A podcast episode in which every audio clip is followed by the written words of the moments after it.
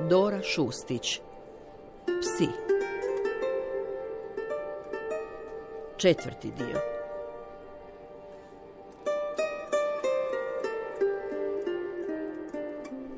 Bio je početak ožujka. Jutro je nakon dva mjeseca turobne i sive zimske kiše bilo sunčano. Njegova je soba bila žuta. Stajala sam s dvije šalice kave u ruci na kuhinskim vratima i čekala da obavi veliku nuždu kako bih mogla doći na red. Sjedio je u WC-u sat vremena i svirao saksofon. Smatrao je da vibracije puhačkih instrumenata pozitivno utječu na peristaltiku crijeva, pa je uz jutarnje sranje često svirao džez. Kad je izašao iz kupaonice, poljubio mi je i rekao da će nam danas on pripremiti doručak. Sjela sam za kuhinski stol, pila kavu i čitala vijesti na mobitelu dok je pravio jaja u umaku od rajčice. Bila je subota, oko dva popodne i nisam imala predavanja. Sjeo je za stol, otpio gutlje i kave i pogledao me sa stanovitom mekoćom. Ali nije bila ugodna. Bojala sam se da će mi reći kako je istekao rok trajanja. No njemu je istekla viza. Nisu mi produžili vizu. Rekao je to mirno, kao da izvještava o vremenskoj nepogodi koju je nemoguće izbjeći. Odbili su mu je produžiti zbog premalog broja honoriranih angažmana tijekom posljednjih godinu dana. nisam ni Nakon najnine smrti gotovo ništa nije radio. Zar ne možeš samo preći nazad u Tursku, neka te lupe žigi i vratiš se nazad? Nije u tome stvar. Međutim, nije se radilo samo o vizi. Htio se vratiti u Istanbul. Životarim iz dana u dan u gradu. Prestati životariti u gradu koji mu je skrnavio sjećanje. Prijatelj mu je ponudio posao u fotografskom studiju za bijesne pare. Živjet će kod njega u dvokatnici skoro besplatno i izvući se iz dugova. Besmisleno da ostanem u Pragu na grbači cure od 21 godine. Dođi sa mnom. Piljela sam u šoku. Iznutra potpuno tronuta, izvana sleđena. Htjela sam otići iz stana iste sekunde, ali nisam se mogla pomaknuti. Znala sam da traži posao, ali nisam znala da selidba dolazi u obzir. Čestitala sam mu na novom poslu i prihvatila njegovu najavu odlaska toliko hladno da sam svojim jetkim komentarom odgodila dolazak proljeća. Nisam ni trepnula. Popila sam kavu, nasilu pojela doručak i otišla pod tuš. Slijedio me u kupaonicu. Hoćeš doći sa mnom? Šutjela sam i pravila se da ga ne čujem pod mlazom vode. Slušaj, nemoj mi na trenutak misliti da je to zbog tebe. Lijepo mi s tobom. Zapravo, možda i malo preljepo. Zatim mi je rekao da mu je lijepo sa mnom, ali da sam premlada da bih razumjela koliko je bolno to što mu je tako lijepo. Pa je izašao, zatvorio vrata kupaonice tu sam tako sama i gola i mokra čmrljela osluškujući kapi čiste vode kako padaju s mojih laktova na pločice. Gledala sam ga s vrata kupaonice trljajući kosu ručnikom. Stajao je kraj kuhinskog stola s kojeg je prethodno sklonio suđe i ostatke doručka. Okrenut mi leđima, zurio je u stol. Kad se pomaknuo, na stolu sam primijetila bilježnicu velikoga formata s dvadesetak crno-bijelih fotografija. Približila sam mu se i nadvila nad stol. Pogledala sam u fotografije, u lovačke pse slikane noću, žive i mrtve, lutalice i lovce. Vidjela sam pseća trupla, njihova unakažena tijela sklupčana iza smeća u napuštenim ulicama. Isprva sam mislila da su doge, a onda mi je objasnio da se radi o hrtovima, mirnim i tihim psima koji vole puno spavati, družiti se s mačkama i igrati se s djecom.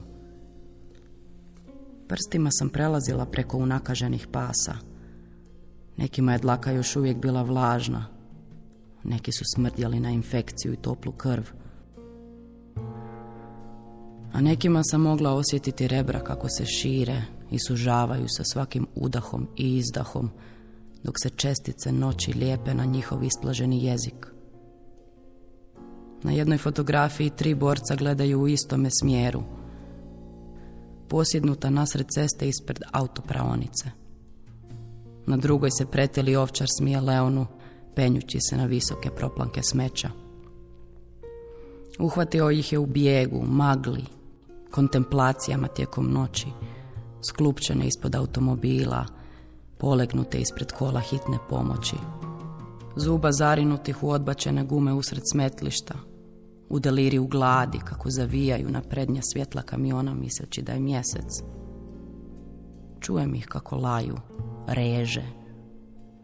Ne primjećuju Leona, jer on se i onako već uklopio u fizionomiju njihove noći. Na jednoj slici nestaje iza oblaka plastičnih vrećica.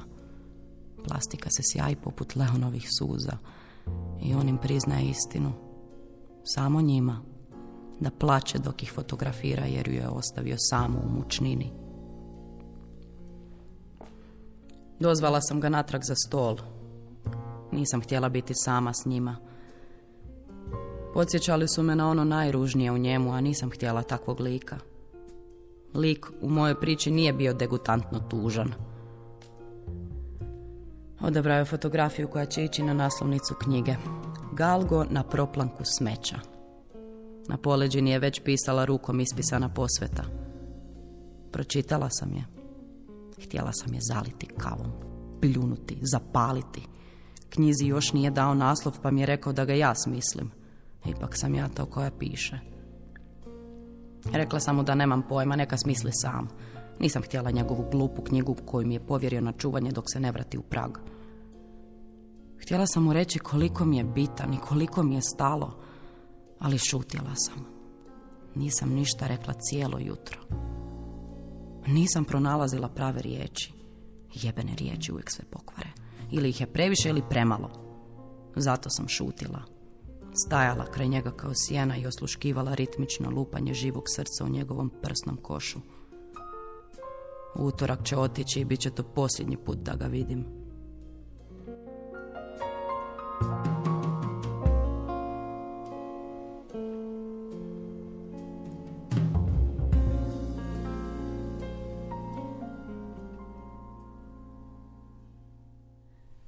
U sljedećim danima pokušavala sam prokliziti kroz vrijeme što neprimjetnije. Isprva smo se čuli, zvali, dopisivali, razmjenjivali nježnosti, ali nakon nekoliko tjedana komunikacija je zamrla. Nije se javljao, a ja nisam zvala, bojeći se povrijeđenog ega. No, ono što je najviše boljalo jest gubitak povjerenja u vlastitu intuiciju. Bila sam sigurna da ćemo trajati i saznanje da nećemo uništilo je moje samopoštovanje. Ako ništa drugo, zamišljanje našeg ponovnog susreta pomoglo je pisanju diplomskog scenarija. Lamentacije o čežnji hranile su dijalog i ponovno sam pronalazila odgovarajući tonalitet priče. Mentoru sam rekla da je to autobiografska priča, što ga, suprotno očekivano, me nije zadivilo. Zadivila ga je količina strasti koju sam ulagala u pisanje.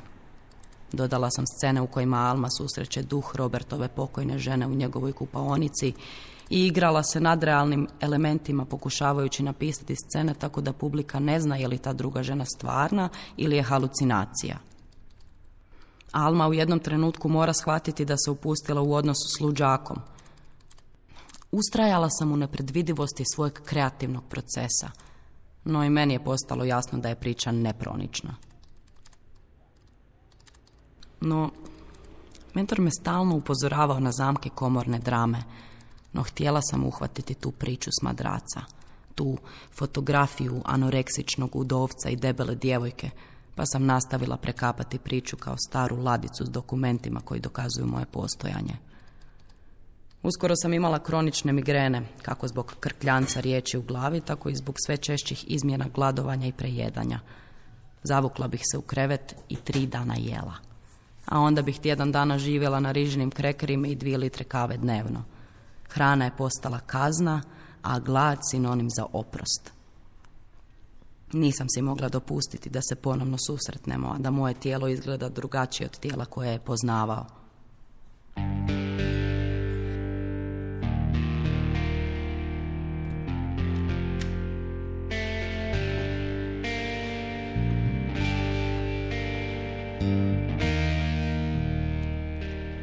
Prošlo je skoro dva mjeseca od njegova odlaska i nismo se tri tjedna čuli. Tri tjedna. Tri nesnosna, memljiva tjedna. Bojala sam se da je promijenio broj ne javivši mi novi. Sve dok se jednog jutra nisam probudila i primijetila da imam propušteni poziv s turskog broja. Zvučao je krhko.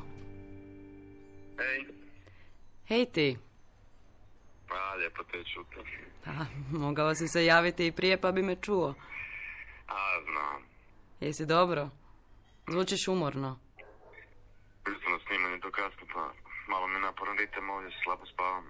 Ali, sad sreća da mi cimer bila, pa mi se čuva ketamin svaku večer, poslužiš čaj. Krasno. Fališ mi. Kad, nisam s tobom, stalno mislim, ne, teško mi. Ne, ne, ne mogu se koncentrirati. Hoćeš da dođem? Mogu odmah kupiti kartu za Istanbul. Zapravo, Da?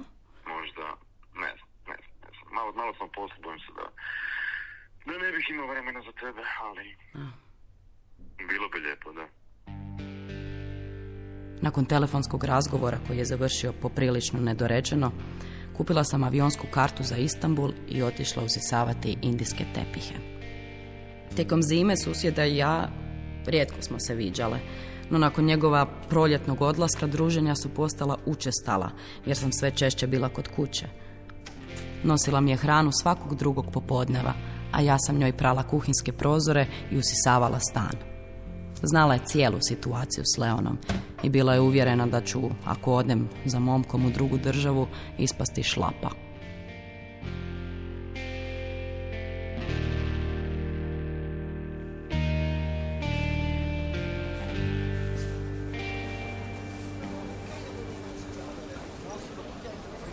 Sutradan sam sletjela u najveću istambulsku zračnu luku. Stala sam u red za graničnu kontrolu putovnice i pročitala njegovu poruku. Čekao me kod Starbucksa na terminalu za dolaske. Nismo se poljubili 58 dana. Došla sam na red i policajcu pokazala putovnicu. Na pitanje koji je razlog putovanja odgovorila sam samo dopadno posjet dečku. Policajac je zatim proučavao putovnicu, uzeo pečat u ruku no prije nego što je blagoslovio moj ulazak u zemlju, prostrijelio me sumnjičavim pogledom te pokazao na datum isteka valjanosti. Nije mi bilo jasno u čemu je problem, no policajac me izdvojio na stranu, zaplijenio mi putovnicu, zgrabio me za nadlakticu i odvukao u prostorije u sivoj zoni graničnog prijelaza. Posio me ispred ureda i rekao neka se ne mičem. Mislila sam da haluciniram. Kupujući avionsku kartu provjerila sam datum isteka valjanosti putovnice, stoga sam bila sigurna da vrijedi još dva mjeseca. No u tome je i bio problem. Trebala je vrijediti minimalno šest mjeseci od datuma ulaska u Tursku. Pravilo s početka godine. Plaćem, shvativši da ne mogu prijeći granicu. Policija mi oduzima sve dokumente i obavještava me da ću morati provesti 72 sata u pritvoru do idućeg leta za Prag. Protokol deportacije nalaže da se putnici vrate u mjesto polaska, a prvi izravni let za Prag bio je tek za tri dana. Policajac me uvjerava kako nema šanse da prijeđem granicu s ovom putovnicom. Pokušavam ga nagovoriti da me puste preko granice samo na trenutak kako bih vidjela dečka koji me čeka s druge strane državnog praga. No uzalud. Policajac me opet zgrabi za nadlakticu i odvlači u stražnju prostoriju iza policajskog ureda gdje se nalazi pritvor. Ulazim u pritvor. Sivu prostoriju bez prozora s nekoliko drvenih stolica poslaganih uza zid. Dvije Marije, ukrajinske prostitutke lažnih imena, već su danima u pritvoru. Sjedam kraj njih na drvenu stolicu blizu utičnice u koju guram punjač za mobitel. Policajka mi prilazi i gestikulirajući objašnjava kako ne smijem nikome dati svoj mobitel, naročito ne i račanki ako bude tražila. Kimam i u tom trenutku dva policajca uvode u pritvor ženu u crnoj burki. Osumnjičena je da joj sin šuruje s ISISom. Sjeda u kut pritvora nasuprot meni i prvo što me pita kad policija napusti prostoriju jest mogu li joj posuditi svoj mobitel. Govorim joj da mobitel ne radi. Uzimam svoju torbu, mobitel i punjač i zaključavam se u WC gdje ću tijekom idućih 15 sati popušiti tri kutije crvenog laki strajka u društvu dviju Marija s kojima ću razgovarati o Leonu i njihovim prvim ljubavima. Daj meni jedno. Čekaj, ti samo ove tanke, to okej. Telefoniram s tatom kojem priopćujem da sam u turskom pritvoru, pa s hrvatskom ambasadom koja mi govori da mi ne mogu pomoći i da jedino što bih još mogla probati jest nagovoriti policiju da mi dopuste raniji deportacijski let o vlastitu trošku. Prijateljica i Leon šalju poruke s informacijama o najranijim letovima. Uz Leonovu pomoć pronalazim let za Budimpeštu u 9 ujutro za 140 eura. Kupujem kartu, plaćam kreditnom karticom, međutim kupnja je zaustavljena i uplata ne prolazi. Pokušavam još jednom, ali ne ide. Ponovno kucam na vrata pritvora. Uvjeravam policajce da mi je najlogičnije rješenje da njima dam novac za avionsku kartu te da mi je oni kupe na šalteru. Kartu za Budimpeštu plaćam 200 eura i tako ostajem bez kinte. Kako ću doći iz Budimpešte do Praga ako mi kartica ne proradi, nemam pojma. I dalje ne znam gdje su mi prtljaga, putovnica i ostale stvari. Leon mi je u međuvremenu javio da je sjeo u kafić u zračnoj luci i ubio se alkoholom. Nije mogao vjerovati da sam toliko nesposobna. Budi me policajka oko sedam i obavještava me da mogu napustiti pritvor i krenuti u pratnji policije na terminal za odlaske. Grlim policajku. Zahvaljujem joj na pomoći te odlazim s policajcem prema terminalu vukući prtljagu i krafnu. Srećom, uspijevam kupiti kartu za autobus Budimpešta Prag preko kartice na koju mi je ranom zorom mama uplatila novac.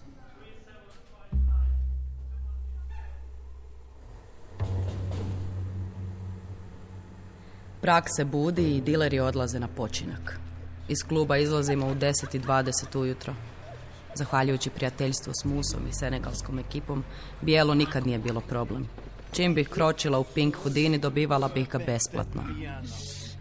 Parazitirala sam na tuđim zalihama 16 vikenda za redom. Druga praška jesen proklizila mi je kroz prste, ostavljajući tek tragove proživljenoga po tijelu, kao mrvice obroka na tepihu. Sjećala sam ništa, a sjećala se svega što se dogodilo s Leonom prije ljeta. Što smo proživjeli zajedno tih šest mjeseci do trenutka kada je otišao u državu u koju nisam mogla ući. Ponekad bi se uhvatila u razmišljanju da se on nikad nije ni dogodio. Da sam se zaljubila u lika iz svojeg scenarija, a ne u čovjeka od krvi i mesa. Pisala sam mamurna, neispavana, gladna, ali sam pisala. Stalno, svakog jutra, u bilo kojem stanju svijesti, o njemu, o svojem praškom proljeću, o Ajni i njezinim sjenama, o njegovu madracu. Pisala sam kako bih ispraznila mozak kao crijeva. Izribala ga iz sebe dok potpuno ne nestane iz mojeg sjećanja. Cijedila iz sebe njegove riječi i zvukove kako bi u mene mogla ući nova jutra, nove rečenice, novi zapisi o čežnji, nove sive nijanse jeseni koja je te godine, dok sam vježbala zaborav u hodiniju, izgubila onu svoju prvu bitnu ljepotu.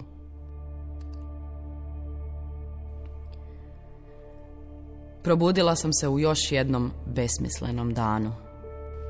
Sinoć sam se prepušila nakon predanja susjedinim slanutkom čana masala, keksima i crnom čokoladom. Pretvorila sam se u sluzavo voće od kako je otišao. A voljela sam ga silno. Voljela sam ga jer je u tome ležala moja svrha. Jer je moja dužnost bila voljeti ga, iako sam umjesto njega trebala voljeti sebe, jer sam uz njega starjela prebrzo. Jurila sam ulicama otvorene svijesti, spotičući se i propadajući u crne rupe u središtu glave. Živci su se trzali poput struna violine neurotična svirača, a oči su bile širom otvorene. Htjela sam pisati, ali slabjela sam. Slova su se mutila, rečenice izbijale jedna drugu, riječi postajale traljave floskule kojima sam uspavljivala jezik. Prebacila sam se ponovno na krevet. Sjedila sam i dirala si tijelo. Ne erotično, već sam zabrinuto napipavala limfne čvorove i madeže i dlake i pregibe i kosti i salo. Dirala se konstituirajući moguće anamneze i neprestano otkrivala nove boleštine. Ovako se ne osjeća zdrav čovjek. Ja sam bolesna, ispašće mi maternica i ja ju vodi na pod. Nisam dobro. Zamišljala sam kako vrtava struji mojim tijelom i ispire žudnju zajedno s drogom i ustajalom krvlju i lošim sjećanjima. Kako 60 kila mesa pada na dno korita rijeke dok popuštaju sfinkteri i djevojka se pretvara u gomilu otpada, a ja, ona stvarna, bespolna ja, djevojčica zatočena u njezinu tijelu, ostajem stajati nad hrpom kostiju, nad površinom rijeke koja prag dijeli na dva dijela. Tijelom je bilo tako umorno, oči je probadala migrena, boljala su me crijeva i želudac po kojima se kotio loš predosjećaj. Možda bih trebala odustati od priče o srodnim dušama. U njoj se samo gubim, tonem u blato šupljih rečenica. Samo i sebi lažem i pretvaram se da sam proživjela priču koju sam napisala, a znam da nisam. Sve se manje bojim mišljenja drugih ljudi, ali me zato vlastita samokritika prestravljuje. Nitko me ne zna tako uvrijediti kao što ja znam samu sebe. Povrijediti, parati po šavovima dok ne ostanem bez središta sebe. Nitko nije tako okrutan prema ženskom tijelu kao žena sama. Samo da prokrvarim. U stvari samo sam to tražila. Tu malu mjesečnu smrt kako bih se mogla raspasti i ponovno sastaviti. Samo to. I da me susjeda pusti na miru. Kad sam joj napokon otvorila vrata, zamolila me da joj odem po analgetike. Dušo, oprosti što te maltretiram, ali ne mogu sama. Treba mi netko otići po lijekove, trebaju mi analgetici. Što je bilo? Gdje vas boli? A, dolje. Par tjedana sam uzimala krivu terapiju. Pala sam početkom prosinca tu ispred zgrade, bio je led. Poskliznula sam se i slomila kuk. Nisam znala. I onda su mi krivo prepisali lijekove, zapravo dozu. Bila sam tri puta jaču dozu pa mi je počela ispadati kosa. Mjehur me probata. Pa zašto niste ništa rekli? Trebali ste me zvati da odem s vama u bolnicu. Ah, Šutjela je. Šutjela je i pognula glavu gledajući svoje dlanove. Došlo mi je da crknem. Da iščupam i svoju i njezinu kosu iz tjemena, napravim od njih omču i objesim se u hodniku iznad njezina šarenog otirača i ružičastih papuča od flisa.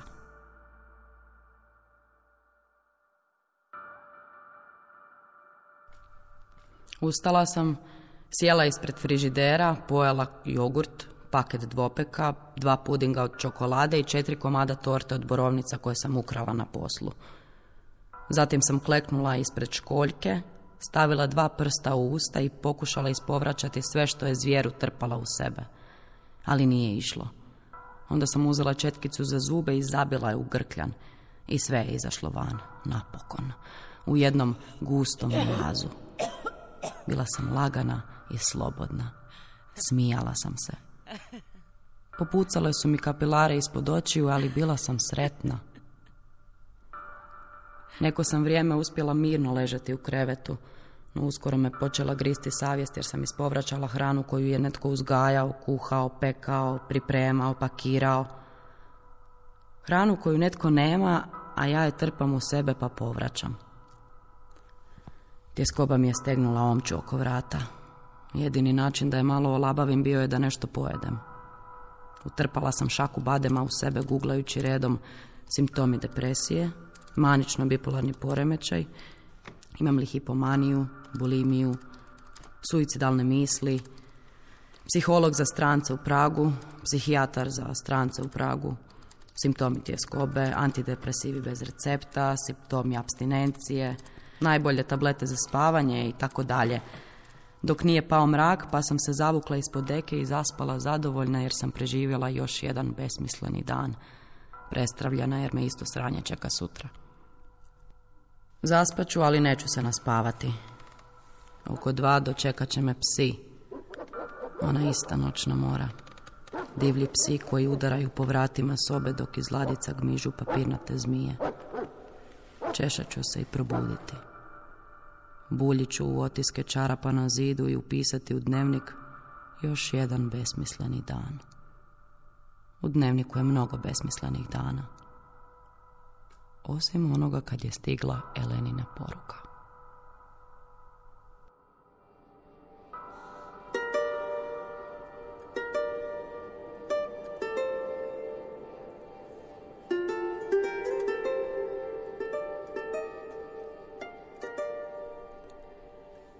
Slušali ste četvrti nastavak radio romana Psi, Dore Šustić. Glumili su Dora Dimić-Rakar, Svenja Kir i Doris Šarić-Kukuljica. Za radio adaptirala Ivana Gudelj. Ton majstorica Katarina Račić. Glazbena dramaturginja Franka Meštrović. Režija Silva Čapin. Urednica Nives Madunić-Barišić. Hrvatska radiotelevizija, dramski program Hrvatskog radija 2023. godine.